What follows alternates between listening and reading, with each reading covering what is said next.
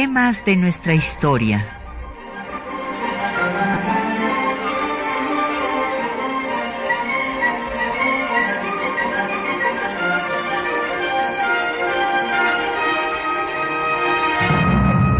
Un espacio que difunde el conocimiento del pasado para comprender nuestro presente.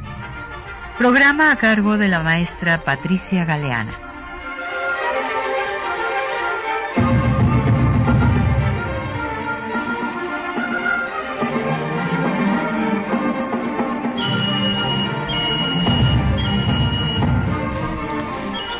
Días.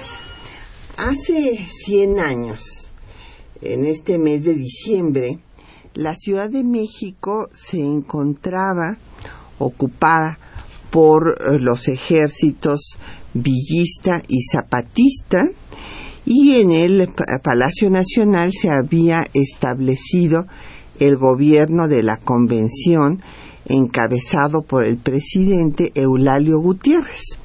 Entonces hoy vamos a dedicar nuestro programa a hablar de estos acontecimientos, de cómo llegan los ejércitos populares a la Ciudad de México y bueno, ¿y cómo se van? Porque pues se van muy pronto, luego regresan, pero bueno, pues finalmente esto es una parte importante para comprender eh, a la Revolución Mexicana y la trascendencia que estos hechos tuvieron para la historia de nuestro país. Tenemos el gusto de que nos acompañe aquí en cabina el doctor Felipe Ávila, especialista en estos temas. Bienvenido, Felipe. Gracias, Patricia.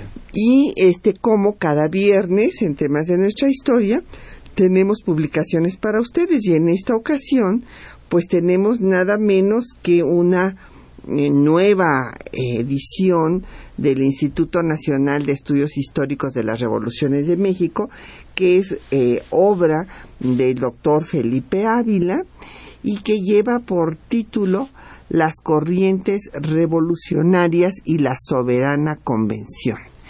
Entonces llámenos, eh, tenemos a su disposición cinco ejemplares y los teléfonos en cabina son 55 36 89 89 una alada sin costo 01 800 505 26 88 un correo de voz 56 23 32 81 un correo electrónico temas de nuestra historia arroba yahoo.com mx en Twitter nos puede seguir en arroba temas historia en Facebook temas de nuestra historia UNAM y el programa queda en línea durante una semana en el www.radiounam.unam.mx. Bueno, pues ya conocen ustedes al doctor Felipe Ávila, ya nada más les digo que él pues originalmente se formó en sociología en la Facultad de Ciencias Políticas y Sociales de la UNAM, después eh, eh, su posgrado en historia lo hizo en el Colegio de México, es investigador del Instituto de Investigaciones Históricas de la UNAM y actualmente eh, se desempeña como el responsable del área de investigación en el Instituto de las Revoluciones de México. Pues vamos a hablar, Felipe, primero de cómo quiénes eh, este, estos personajes que claro son los personajes más populares de la Revolución Mexicana, eh, pues Zapata inclusive es un símbolo eh, no solamente nacional de la lucha por la tierra, sino internacional. Nunca se me olvida haber visto en Florencia, en el Ponte Vecchio, un Viva Zapata. Y este, cómo estos personajes se convierten en caudillos, en líderes de la Revolución Mexicana y llegan a la Ciudad de México. Empecemos con Zapata, a quien la prensa pues que lo criticaba y que lo consideraba un bandido, le llamaba el Atila del Sur, pero pues que era un personaje de una, digamos, clase media básicamente porque no era una persona este, de, de las familias pobres, miserables de, de, Morelos, por lo cual sí tuvo alguna educación, era magnífico con los, el manejo de los caballos y lo nombran pues jefe de la Junta de Defensa de la Tierra en Anenecuilco. Eh, hay que hablar un poquito de la situación de Morelos. Me tocó eh, eh, tener una tesis de un alumno mío que se dedicó a estudiar la historia de Morelos y que señalaba que las tierras de esta región no habían sido vamos, desposeídas las comunidades indígenas por los liberales en el siglo XIX, sino que desde la época virreinal, inclusive es muy interesante que habían sido corporaciones eclesiásticas, principalmente las que se habían adueñado de las tierras de esta región.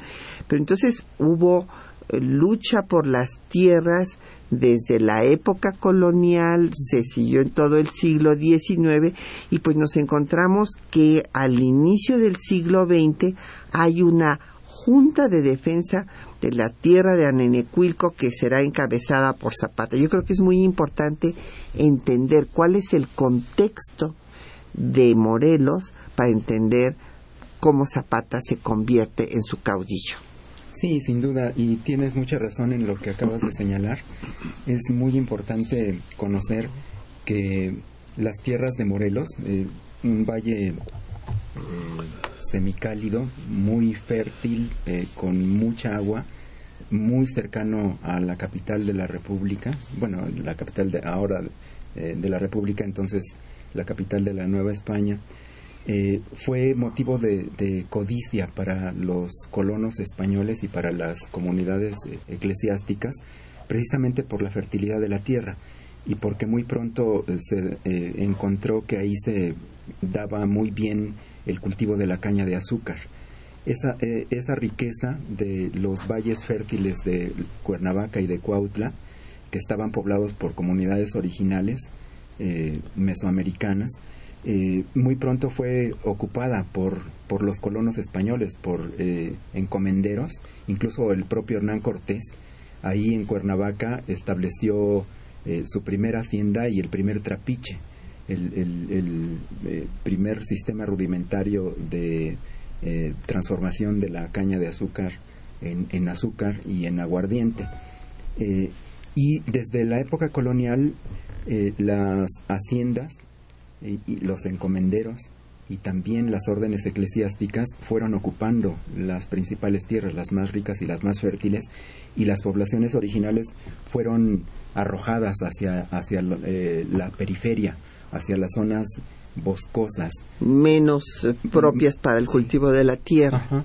Entonces, eh, tiene mucha razón esto que acabas de señalar de la tesis de tu alumno, porque en efecto así fue.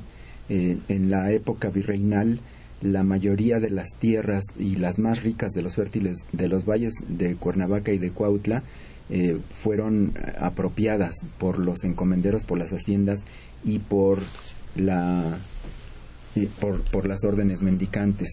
De manera que cuando ocurre la, la Revolución Mexicana, eh, perdón, cuando ocurre la independencia y en, a lo largo del siglo XIX, los pueblos ya habían perdido la, posesión legal de las tierras. Eh, en los tribunales, los tribunales lo que hicieron fue eh, confirmar eh, que los pueblos habían perdido la propiedad de sus tierras originales y que los nuevos dueños eran los colonos, los encomenderos, las haciendas y las órdenes mendicantes.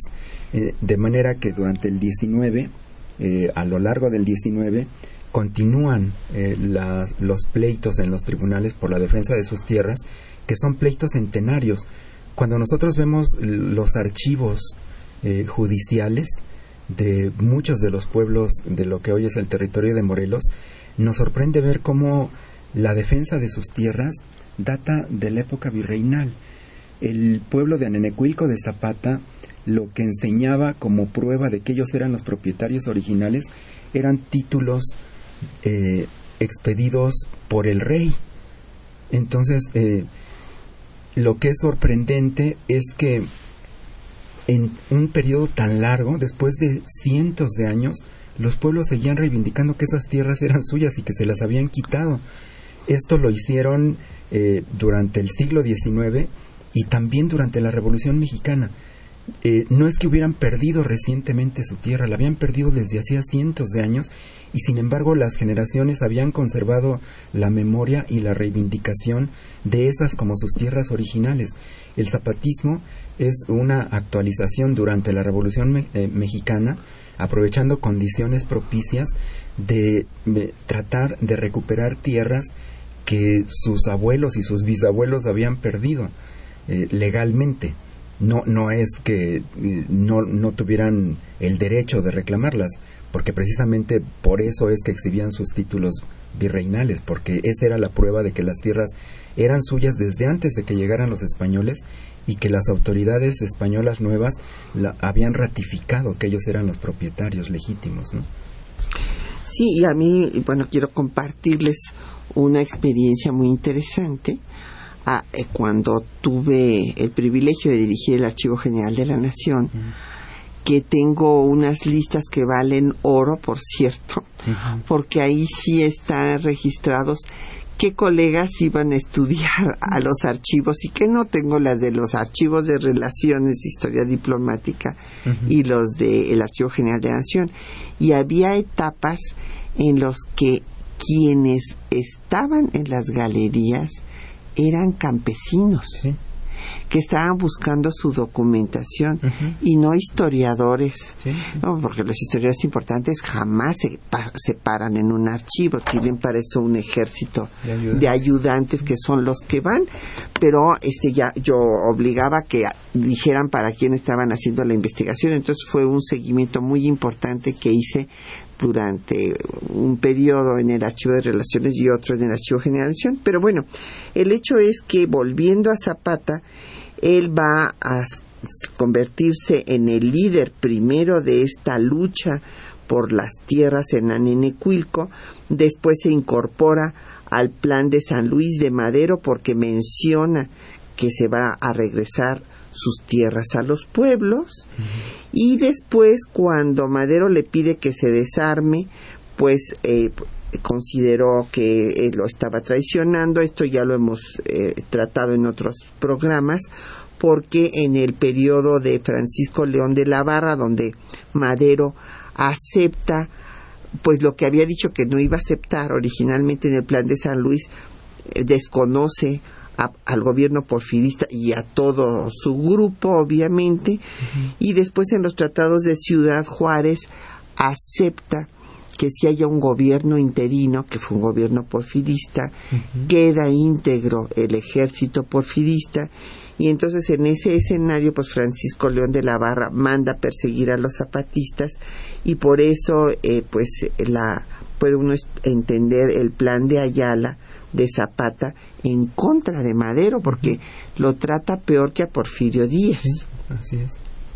Y de ahí empieza la lucha, pero a mí me gustaría que también viéramos la, al otro caudillo, brevemente antes de irnos al corte musical, eh, a Doroteo Arango, que bueno, pues este es un caudillo que surge pues como bandido social originalmente allá en el norte, en Durango, en la Coyotada, San Juan del Río, y que por eh, pues defender eh, de la violación de uno de los ricos de ahí, López Negrete, a su hermana, pues tiene que huir y se convierte en eso, en bandido social, conductor de caballos, pequeño comerciante, hasta que Abraham González, maderista, lo incorpora a las filas eh, del maderismo y se vuelve, pues por su gran habilidad para el uso de las armas, de los caballos, se vuelve en un eh, hombre clave en el triunfo de Madero cuando toman Ciudad Juárez, que Madero no estaba de acuerdo, lo, lo desobedece Pascual Orozco y, Villa. Así es, eh, has hecho un buen resumen de los orígenes de Pancho Villa, el, famoso centauro del norte, eh, un personaje legendario desde muy temprano y junto con Pascual Orozco las dos figuras principales de la insurrección maderista en su etapa original. Pascual Orozco y Francisco Villa, por las cualidades guerrilleras que has mencionado, su valentía, su carácter, eh, su visión, su habilidad para organizar batallas y para llevarlas a cabo, eh, el ejemplo que ponían de que pues ellos eran los que encabezaban eh, los ataques a, los enemigos, les fueron creando una aura legendaria muy pronto, se convirtieron en personajes nacionales y efectivamente, como ha señalado, la acción militar decisiva de la primera etapa de la insurrección maderista fue la toma de Ciudad Juárez. Eh, Ciudad Juárez ya estaba cercada por eh, los ejércitos revolucionarios que encabezaba Madero y se había establecido un armisticio con el ejército federal porque como Ciudad Juárez eh, era una ciudad fronteriza, Madero tenía el temor de que pudieran afectar a la vecina población de Estados Unidos y que hubiera represalias, que los Estados Unidos pudieran invadir México, reclamar eh, o negarles eh, el acceso a las armas a los revolucionarios, Madero no quería eh, crear un conflicto internacional y además ya estaba en negociaciones con el régimen de Porfirio Díaz pues para encontrar una salida negociada. Entonces se, se había establecido un armisticio que dura varios días en un impasse en donde pues los revolucionarios comienzan a desesperarse y Madero, eh, sin saberlo, eh, de repente cuando se da cuenta, eh, sus propias fuerzas rompen el armisticio, atacan a la guarnición federal y toman la plaza de Ciudad Juárez. Y esta es una decisión que tomaron por su cuenta Pascual Orozco y, Francisco Villa, precisamente para tratar de, romper ese impasse eh, porque además eh, sus fuerzas eh, estaban desesperándose y querían avanzar, no estaban contentas con estarse quietas. y esto al final pues fue una acción decisiva, porque gracias a eso el gobierno de Porfirio Díaz tomó la decisión de renunciar y de entregar el poder. Claro.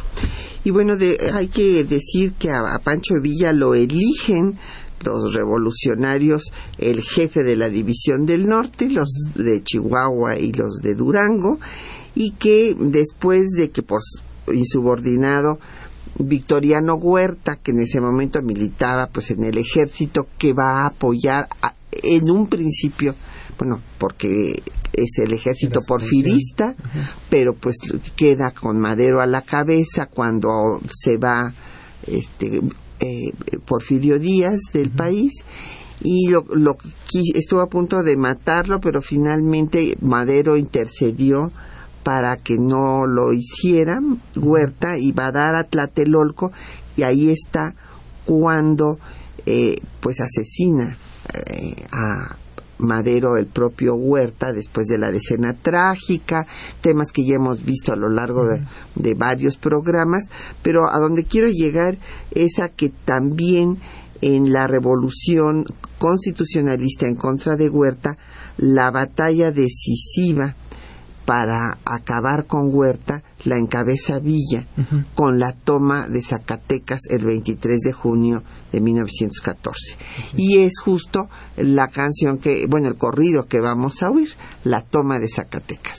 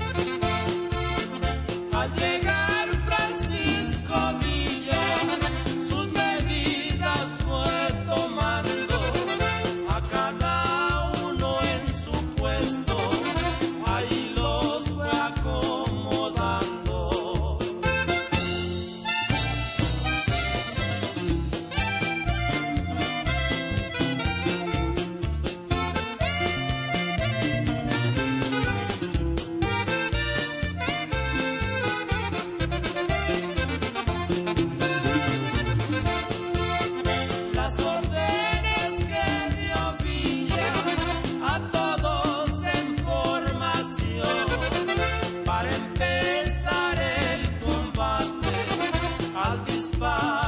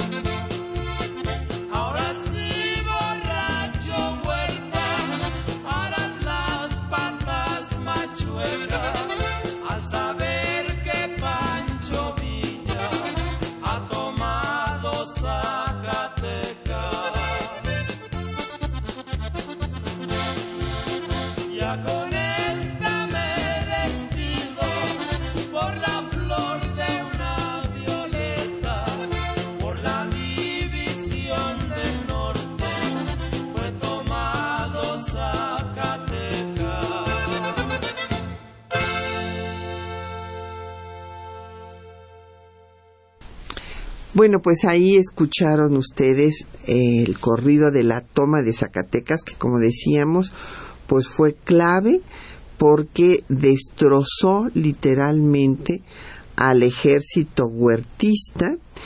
Y bueno, pues ya después de eso eh, se va el dictador, el usurpador, que renuncia el 15 de julio de 14. Fíjense, la toma de Zacatecas es el 23 de junio y renuncia este un mes después. Y claro, ahí viene un tema que pues es central. Así como eh, Zapata se distanció de Madero, pues desde el momento, antes de que Madero llegara al poder, por eso es siempre tan pues llamativo para quienes no pues conocen a detalle todo lo que pasó que cómo es posible que Madero tenía una semana prácticamente de, haber tomado el poder y ya eh, Zapata lanza el plan de Ayala en contra del propio Madero pero si entendemos pues que se había sentido traicionado, entonces podemos explicárnoslo.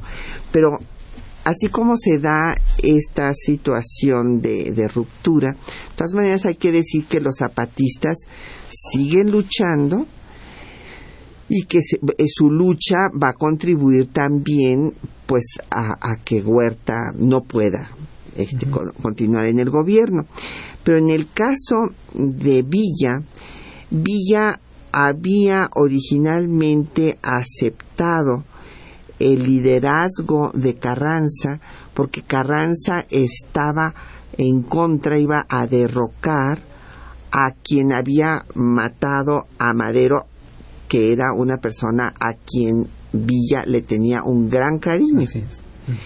Entonces, pues lucha primero con Carranza, pero viene una eh, ruptura con Carranza desde el triunfo de Zacatecas o puede, o puede ser que antes, o sea, ya por el control de la laguna, por ejemplo, y entonces había pues eh, desde luego Carranza, un gran político con experiencia de gobierno, hizo eh, las cosas de tal manera que no fuera Villa el que eh, después de la toma de Zacatecas se viniera triunfante a la capital, eh, le quitó el carbón para que no pudieran eh, moverse los ferrocarriles, del tema de la moneda también, de este que no, en fin, había en ese momento una bola de monedas y billetes y era un caos en ese sentido, pero ahí pues ya hay una ruptura y Carranza pues hace que sea Obregón el que tome la Ciudad de México y que se firmen los tratados de Teoloyucan el 13 de agosto del 14. Así es. Eh, las diferencias entre Villa y Carranza eh, comenzaron desde finales de 1913 y sobre todo a principios de 1914 porque Carranza no veía con buenos ojos las medidas que estaba tomando Francisco Villa a partir de que tuvo el control de, Chihuahua. Villa fue gobernador de Chihuahua en diciembre de 1913 y estableció una serie de medidas eh, importantes como la expropiación de los bienes de los enemigos de la revolución, eh, la eh, imposición de, préstamos forzosos a los hacendados, incluso apresó a el hijo de Luis Terrazas, que era el principal terrateniente de Chihuahua, eh, y eh, tomó también eh, una serie de, medidas en favor de, de, la población más pobre, a la que le ofrecía alimentos a, precios muy bajos y estableció carnicerías y panaderías populares. pero sobre todo la afectación de los bienes de los terratenientes de la oligarquía eh, fue una medida que no le gustó nada a Venustiano Carranza y tampoco la independencia política que, ya manifestaba claramente Francisco Villa.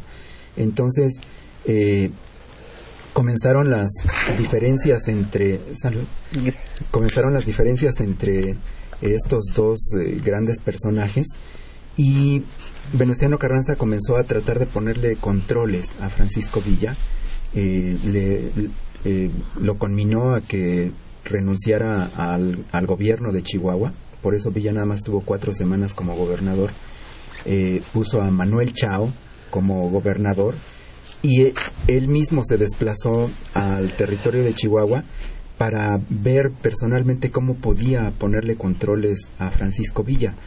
Pero pues muy pronto se dio cuenta de que era imposible someter a, Villa y eh, yo creo que desde el primer trimestre de 1914, Carranza se dio cuenta de que era muy difícil que, llegaran a entenderse los dos eh, y que pues más bien tendría que ir eh, pensando cómo, cómo controlarlo. Por eso es que cuando se viene la, la, toma de Zacatecas también eso es, eh, esa es una insubordinación de Francisco Villa. Carranza le ordena que no, no sea él quien tome Zacatecas, que sea Pánfilo Natera y que una parte de la División del Norte vaya a apoyar a Pánfilo Natera. Villa se eh, revela contra eso porque la considera una decisión militar absurda, que lo único que va a provocar es la derrota del constitucionalismo, que no, no es, con pocos hombres no era posible tomar Zacatecas. Y Villa le propone que fuera toda la división del norte entera la que hiciera esa acción eh, Carranza se opuso, se da un intercambio epistolar violentísimo entre eh, Carranza y Villa y eh, Villa se desespera y renuncia a la división del norte. Carranza inmediatamente acepta esa, esa renuncia, pero los generales villistas no aceptan que Villa se retire del mando y lo sostienen y le escriben a Carranza justamente así diciendo pues lamentamos mucho la decisión que usted ha tomado pero para nosotros Villa sigue siendo nuestro jefe y le avisamos que vamos a ir con él encabezándonos a tomar Zacatecas y hágale como quiera. Y eso es lo que lo que precipita la salida de Huerta porque esa es la, la gran batalla que es como la estocada final al, al gobierno de, de Victoriano Huerta.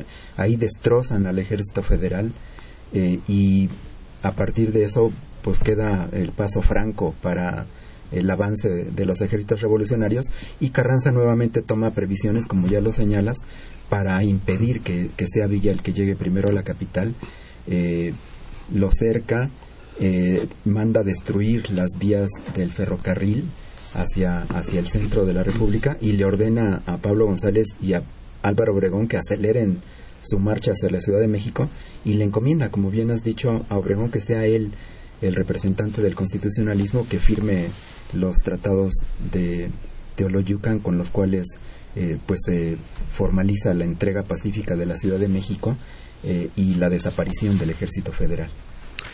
Bueno, y después, nada más para dar una introducción a los textos que vamos a escuchar, eh, viene un intento de conciliación, digamos, entre los grupos villistas y los carrancistas en el pacto de Torreón, en donde pues tiene la iniciativa Antonio Villarreal y este esta iniciativa la apoya Obregón que va a negociar eh, con Villa directamente a Chihuahua y ahí se comprometen a que habría una convención revolucionaria y que Carranza sería nada más presidente provisional de acuerdo a lo que decía el propio plan de Guadalupe, el que fue el inicio de la lucha constitucionalista en contra de Huerta, y ese gobierno provisional lo tendría Carranza mientras se llevaban a cabo las elecciones. Esto no lo acepta Carranza, él convoca a la convención en la Ciudad de México, pero aquí el propio Obregón y otros militares como Buelna y demás consideran que hay que cumplir el pacto que tenían con los villistas y por eso se van a Aguascalientes. Allá tiene lugar la convención desde el 10 de octubre, se declara soberana el 14 de ese mismo mes, pero este hay que señalar que lamentablemente esta conciliación no funcionó porque eh, se exige, ya una vez que se, se declara soberana, la renuncia de Carranza y de Villa e incluso del propio Zapata porque son invitados los zapatistas también pero pues Zapata no acepta Carranza, dice que primero renuncie Carranza, Carranza no acepta la decisión de la convención de renunciar y ante esto pues viene la ruptura y la alianza entre villistas y zapatistas por un lado y los eh, constitucionalistas por otro. Obregón se queda con, con Carranza y ante esto viene el avance de las tropas populares que llegan a la Ciudad de México. El 10 de noviembre llega Villa, pero había llegado antes Zapata y se reúnen, bueno, se reúnen el 4 de diciembre en Xochimilco. Sí, eh, como has comentado muy bien, eh, la Convención de Aguascalientes se fractura eh, cuando deciden separar de sus cargos a Villa y a Carranza y posteriormente lo harían con Zapata cuando se hubieran integrado formalmente los zapatistas a la convención porque la decisión era eliminar a los tres caudillos de los cargos que ostentaban. Eh, Carranza no acepta esa decisión, desconoce a la convención y llama a sus hombres a agruparse para combatirla. Eh, es el inicio de lo que va a ser la guerra civil entre los revolucionarios. Todos los que habían combatido conjuntamente contra Huerta en la convención se dividen y quedan de un lado, como bien has dicho, Zapata y Villa, aliados, contra Carranza y Obregón, del otro lado. Eh, en esos momentos eh, parece que eh, la mayor fuerza militar la tiene la convención y comienza el avance hacia el centro de la República de la División del Norte. Eulalio Gutiérrez, el presidente de la convención, nombra a Francisco Villa el jefe de las operaciones militares contra los carrancistas y Villa al frente de su división y de otras unidades militares que se le agregan hace un, avance eh, espectacular hacia el centro de, la República, derrota con mucha facilidad a las tropas de eh, Pablo González, que habían sido puestas como obstáculo para detenerlo. Eh, casi sin, sin grandes batallas lo derrota. sucesivamente las distintas líneas defensivas que había puesto Pablo González son desbaratadas por el avance de la división y llega muy pronto a, Querétaro y de Querétaro se dirige a, la Ciudad de México. Eh, a fines de noviembre están ya eh, en las goteras de la ciudad y los zapatistas también aprovechan que eh, Carranza que tiene temor de, que lo aprese Lucio Blanco, que es el jefe de, de, armas de la Ciudad de México, y que en esos momentos parece que toma partido por la convención, Carranza, que era un viejo zorro, eh, desde luego que toma precauciones y se dirige a Puebla y de Puebla se va a Veracruz y ahí eh, lo alcanzan todos sus eh, generales más fieles, incluido Obregón, que Obregón había tenido un doble juego en la convención. No, lo que pasa es que Obregón quería ser el líder también, entonces pues por eso a veces lo apoyaba y a veces no. Sí, sí, sí, sí. Eh, y a finales de noviembre, eh, pues están tanto los zapatistas como los villistas eh, en las afueras de la ciudad. Y Zapata llega a la Ciudad de México, pero se queda en la estación de San Lázaro que estaba en la periferia de, eh, esperando a que llegue esperando a que llegue Villa, para entrar para entrar juntos. y Villa también dice yo no voy a entrar sin Zapata y antes de entrar bueno llega a la ciudad pero se dirige a Xochimilco y el 4 de diciembre de 1914 tiene lugar este famosísimo eh, pacto esta reunión entre los dos grandes caudillos la única ocasión en que en que están juntos cara a cara y que eh, establecen un diálogo maravilloso que, que tenemos la fortuna de conocer eh, literalmente porque fue transcrito taquigráficamente y, es la, manera más eh, directa que nosotros tenemos de conocer cómo hablaban y cómo pensaban estos dos grandes caudillos y qué fue lo que platicaron cuando estuvieron juntos. Exactamente, y eso es lo que vamos a escuchar ahorita, ese, ese diálogo.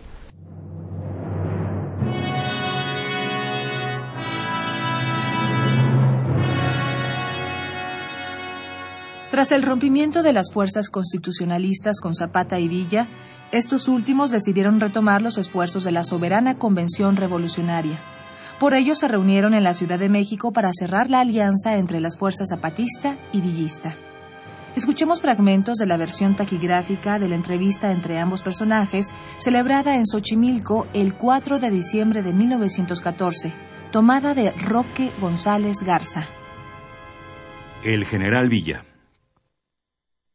Siempre estuve con la preocupación de que se fueran a quedar olvidados, pues yo tenía empeño en que entraran en esta revolución.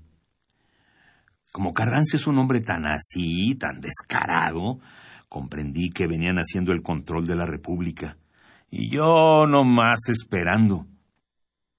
El general Zapata. Ya han dicho a usted, siempre lo dije, ese Carranza es un canalla. Francisco Villa. Con estos hombres no hubiéramos tenido progreso ni bienestar ni reparto de tierras, sino una tiranía en el país. Y eso sería la muerte para el país. Palafox.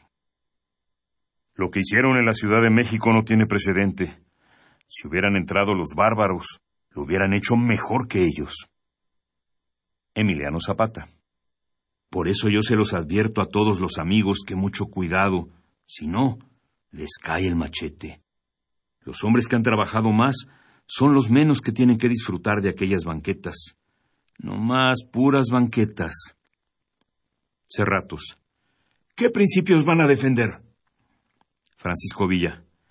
Yo no necesito puestos públicos, porque no lo sé lidiar, pues para ese pueblo queremos las tierritas. Emiliano Zapata. Le tienen mucho amor a la tierra Todavía no lo creen cuando se les dice, esta tierra es tuya. Pero luego que hayan visto que otros están sacando productos de estas tierras, dirán ellos también, voy a pedir mi tierra y voy a sembrar. Por lo regular toda la gente de eso se mantiene. González Garza refiere que la conferencia entre el general Villa, el general Zapata y su secretario, el general Palafox, duró hasta después de las tres de la tarde.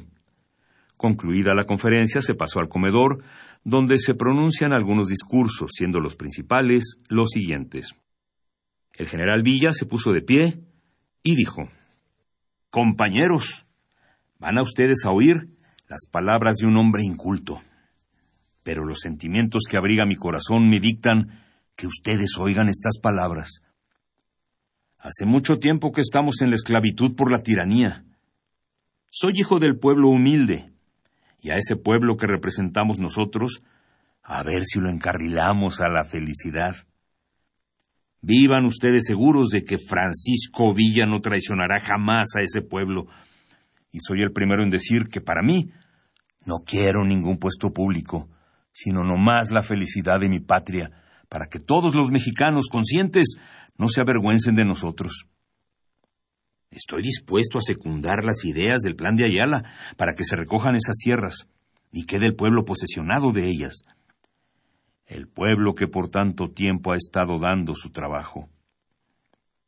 Cuando yo mire los destinos de mi país, bien, seré el primero en retirarme, para que se vea que somos honrados, que hemos trabajado como hombres de veras del pueblo, que somos hombres de principios. Enseguida habló don Paulino Martínez. Señores, esta fecha debe quedar burilada con letras de diamante en nuestra historia. Este es el primer día del primer año de la redención del pueblo mexicano, porque dos hombres puros solo luchan por ver a ese pueblo humilde y feliz. El señor licenciado Soto y Gama sucedió al señor Martínez en el uso de la palabra, empezando por decir que cuando las emociones son intensas, la palabra es pobre para reflejar los sentimientos del corazón. No se han atrevido a hablar porque en ocasiones como esta no debe haber palabras sino gritos del alma, y que ahora el grito del alma es este. El pueblo mexicano se ha salvado, se han salvado los intereses sagrados de la patria. Finalmente, el general Roque González Garza hizo uso de la palabra para decir, el que os habla comprende la trascendencia enorme del acto que estamos presenciando. No debemos olvidar que nuestra historia nacional registra un hecho análogo, el abrazo de Acatempan entre dos hombres que hasta aquel entonces habían sabido cumplir con sus obligaciones y con sus deberes para con la patria. Pero, desgraciadamente, uno no supo cumplir. Traicionó. Que este pacto de Xochimilco no llegue a tener jamás la parte repugnante de aquel otro. Que la Convención, producto puro y genuino de los hombres levantados en armas en toda la República, resuelva los problemas económicos y sociales en la Ciudad de México. Que no se repita en nuestra historia el triste espectáculo de un pacto que no se cumpla. Es tiempo que sepamos darle al pueblo lo que necesita es tiempo de que lo hagamos feliz, porque tiene derecho a hacerlo. Bueno, pues ahí escucharon ustedes esta interesantísima eh, conversación que, que, tuvo lugar en Xochimilco entre los grandes caudillos populares de la Revolución Mexicana, Emiliano Zapata y Francisco Villa y ahí se pusieron de acuerdo. Ahora, hay una frase que me parece sensacional de Villa y que explica bueno, por, qué se van tan pronto los dos de la ciudad. Cuando dice, este rancho está muy grande para nosotros, está mejor allá afuera. Y bueno, primero se ponen de acuerdo para entrar a la Ciudad de México en un desfile militar que reunió a 50 mil hombres, entran el 6 de diciembre.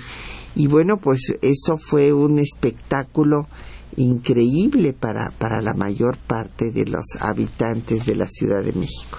Así es, el 6 de diciembre de 1914 es una de las eh, fechas más eh, simbólicas y más significativas en la historia de México, porque es la única ocasión en que dos ejércitos populares, en medio de una revolución en ascenso, eh, son capaces de tomar la Ciudad de México, la capital de la República, eh, para instalar en ella al gobierno que están sosteniendo, que es el gobierno de la Convención. Eh, es, yo creo, el cenit de las luchas populares en toda la historia nacional. Nunca las luchas populares han tenido esta capacidad de poder realizar una, una acción de esa envergadura. Eh, y eh, como, como bien lo señalas, eh, pues fue una entrada apoteósica.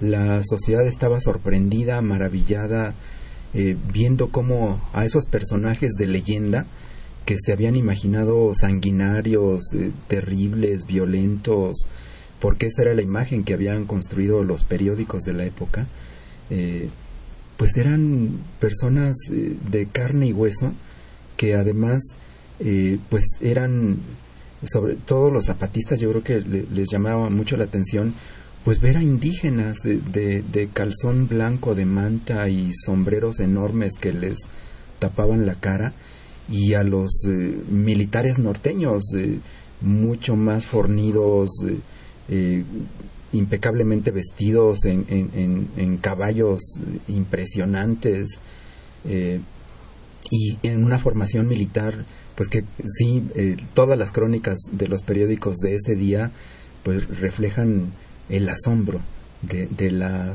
población capitalina al ver desfilar a, Villa y a Zapata encabezando a estos dos grandes ejércitos populares. Eh, ese desfile dura seis horas por las principales calles del centro de la, de la ciudad eh, y después entran a Palacio Nacional los dos caudillos y se reúnen con Eulalio Gutiérrez que está instalado ya en el Palacio Nacional, eh, eh, cuando pasan por la, una de las oficinas eh, ven la silla presidencial, a Villa le llama mucho la atención y le dice a Zapata que vayan ahí a sentarse y a tomarse una foto.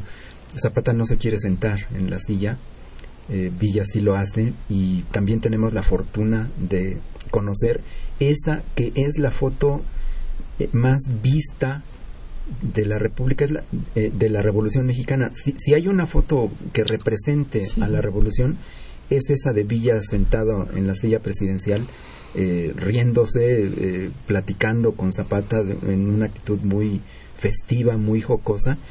Y es muy contrastante la, la actitud de Zapata, porque Zapata está a su lado izquierdo, pero con una mirada muy osca, muy desconfiada, muy torva porque pues Zapata lo que pensaba es que esa silla había que quemarla porque era el símbolo de la corrupción y del poder despótico.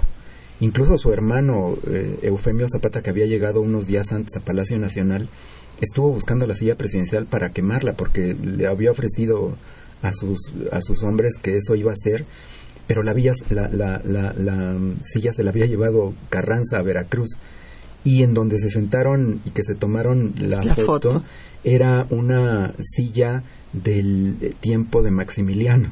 Sí, pues una silla dorada. Sí, sí, sí. Pero es un eh, eh, eh, acontecimiento histórico también imborrable que ha quedado en la memoria para siempre.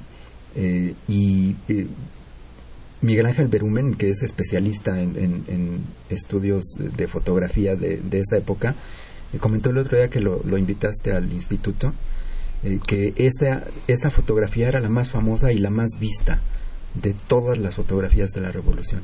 Así y, con, toda, con toda la razón por el simbolismo que representa. Pues vamos a hacer una breve pausa para escuchar otro corrido. En este eh, momento vamos a oír el de las batallas del Bajío, que a diferencia de el primero que escuchamos, de la toma de Zacatecas, que fue el inicio de este pues estrellato de Villa, en las batallas del Bajío, pues va a ser el declive de Villa, porque ahí va a ser derrotado por los ejércitos dirigidos por Álvaro Obregón.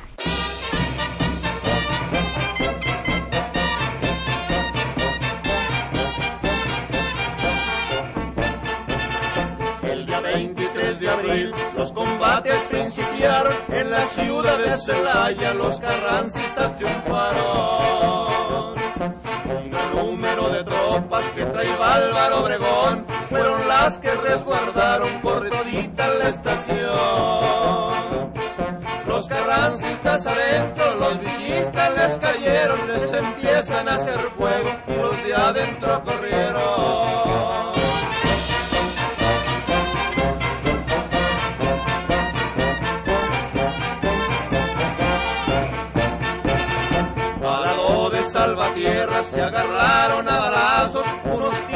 con metralla y otros puros cañonazos. Les decía Álvaro Obregón, ahora lo vamos a ver, hoy me matan, no los mato, o me quitan el poder. Llegaron las avanzadas desde el Guaje hasta la venta, nomás se oye el tronadero de Mauser y 30-30.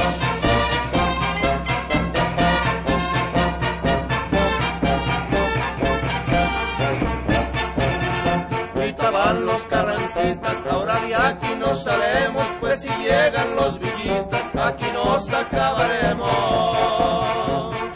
Obregón decía a los yaquis, no tengan miedo que mueran, muchachos les aseguro que reviven en su tierra. Contestó un soldado yaqui, no es cierto mi general, le escribí a mi hermano muerto y no me ha vuelto a contestar.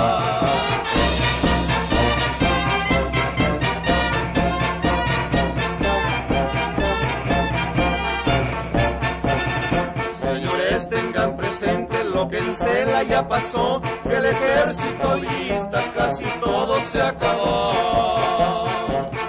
En la hacienda de Santana se dieron otro agarrón, fue donde perdió su brazo el general Obregón. Ya con esta me despido, relatando esta batalla, ya les cante a mis amigos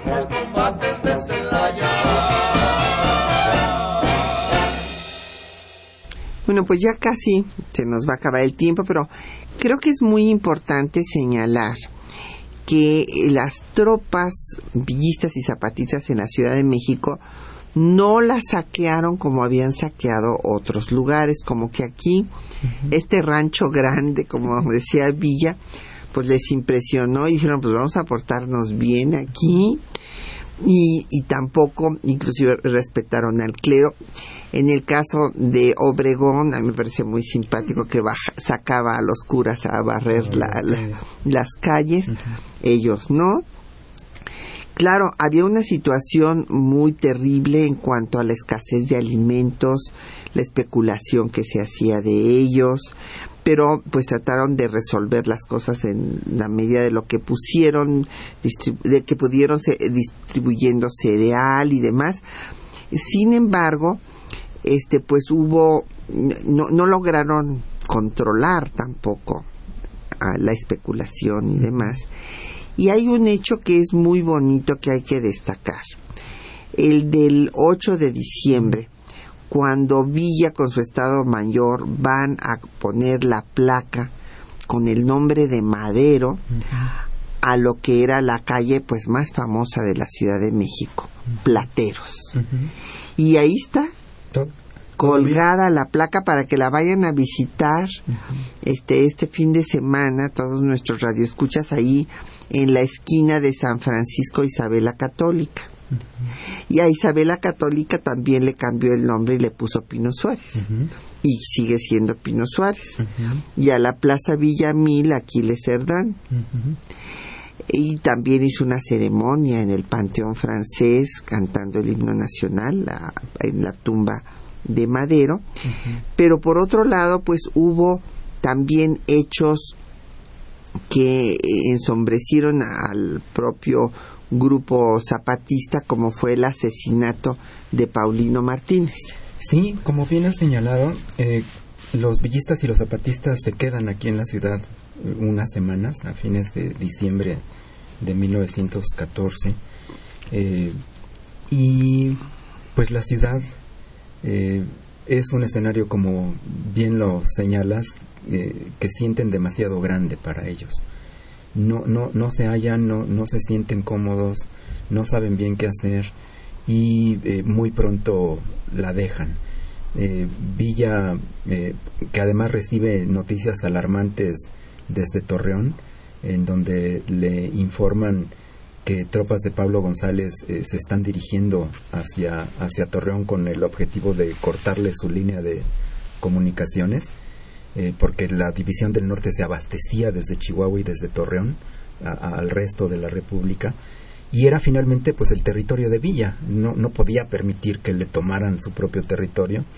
Eh, regresa apresuradamente a Torreón desde fines de diciembre de 1914 y como en el pacto de Xochimilco deciden eh, una campaña militar común eh, ahí eh, por lo que se conoce ah, Zapata queda como responsable de la campaña en el sur Eh, él es el encargado de combatir a Carranza en Veracruz, en donde estaba trincherado. Y eh, sale también hacia Morelos para preparar la campaña contra Puebla, que tiene lugar en los primeros días de enero de 1915. Eh, y entonces aquí en la Ciudad de México, sin Villa y sin Zapata, eh, quedan pues otros generales y queda el gobierno de la convención. Y el gobierno de la convención también pues muy pronto se convierte en una quinta columna. Eulalio Gutiérrez no ejerce el poder. Él, creía que podía someter a Villa y a Zapata y muy pronto se da cuenta de que no, pero tampoco a, sus principales generales. Y eh, las diferencias eh, que, comienzan a, a, tener se van haciendo más graves. Y el gobierno de la convención le da la espalda a Villa y a Zapata y se convierte en un saboteador desde dentro de esta estrategia eh, contra el constitucionalismo. Eh, y, se convierte en un problema más que en, una solución. Y en estas circunstancias, eh, como bien ha señalado, eh, se desata una grave escasez de productos básicos, faltan alimentos, no, no llega el maíz y el frijol desde las zonas tradicionales que abastecían a la, a la gran ciudad, porque están cortadas las comunicaciones y porque hay un escenario de guerra en donde todos se están preparando para las batallas inminentes que, están por comenzar. Eh, la convención trata de hacer algunas medidas para resolver esta situación de escasez, pero, pero no, lo, no lo puede hacer.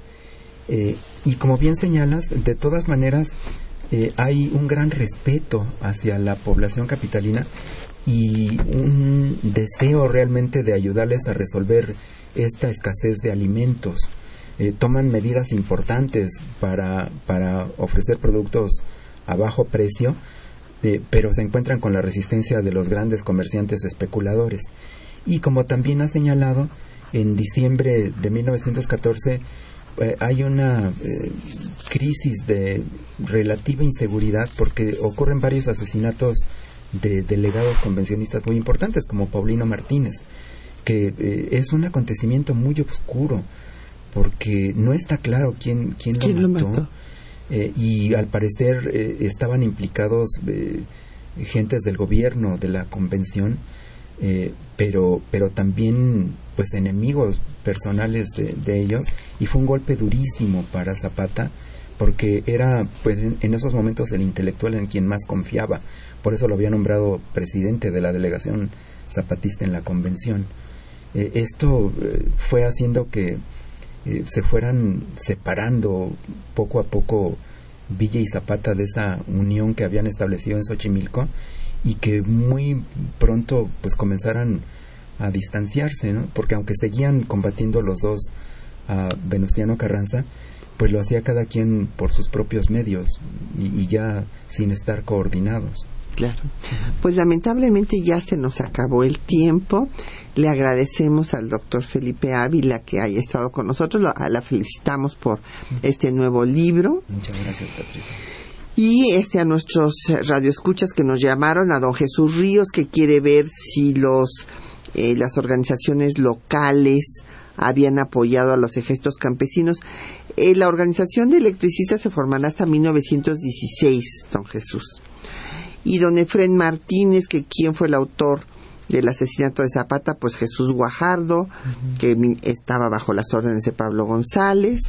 Y pues le agradecemos mucho a Raúl Horta, a Jorge Morán por sus llamadas, a todos los que nos llamaron, muchas gracias, a nuestros compañeros que hacen posible el programa, en la lectura de los textos Juan Stack y María Sandoval, en el control de audio Miguel Ángel Mendoza, en la producción Quetzalín Becerril, en los teléfonos Alejandra González, con el apoyo de don Felipe Guerra y Patricia Galeana se despide hasta dentro de ocho días, deseándoles a los que ya iniciaron felices vacaciones y felices fiestas de fin de año.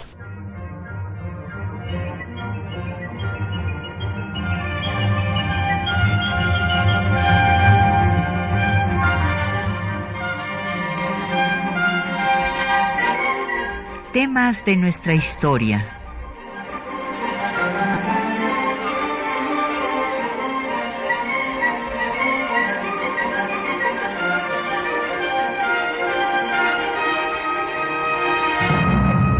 Un espacio que difunde el conocimiento del pasado para comprender nuestro presente. Programa a cargo de la maestra Patricia Galeana.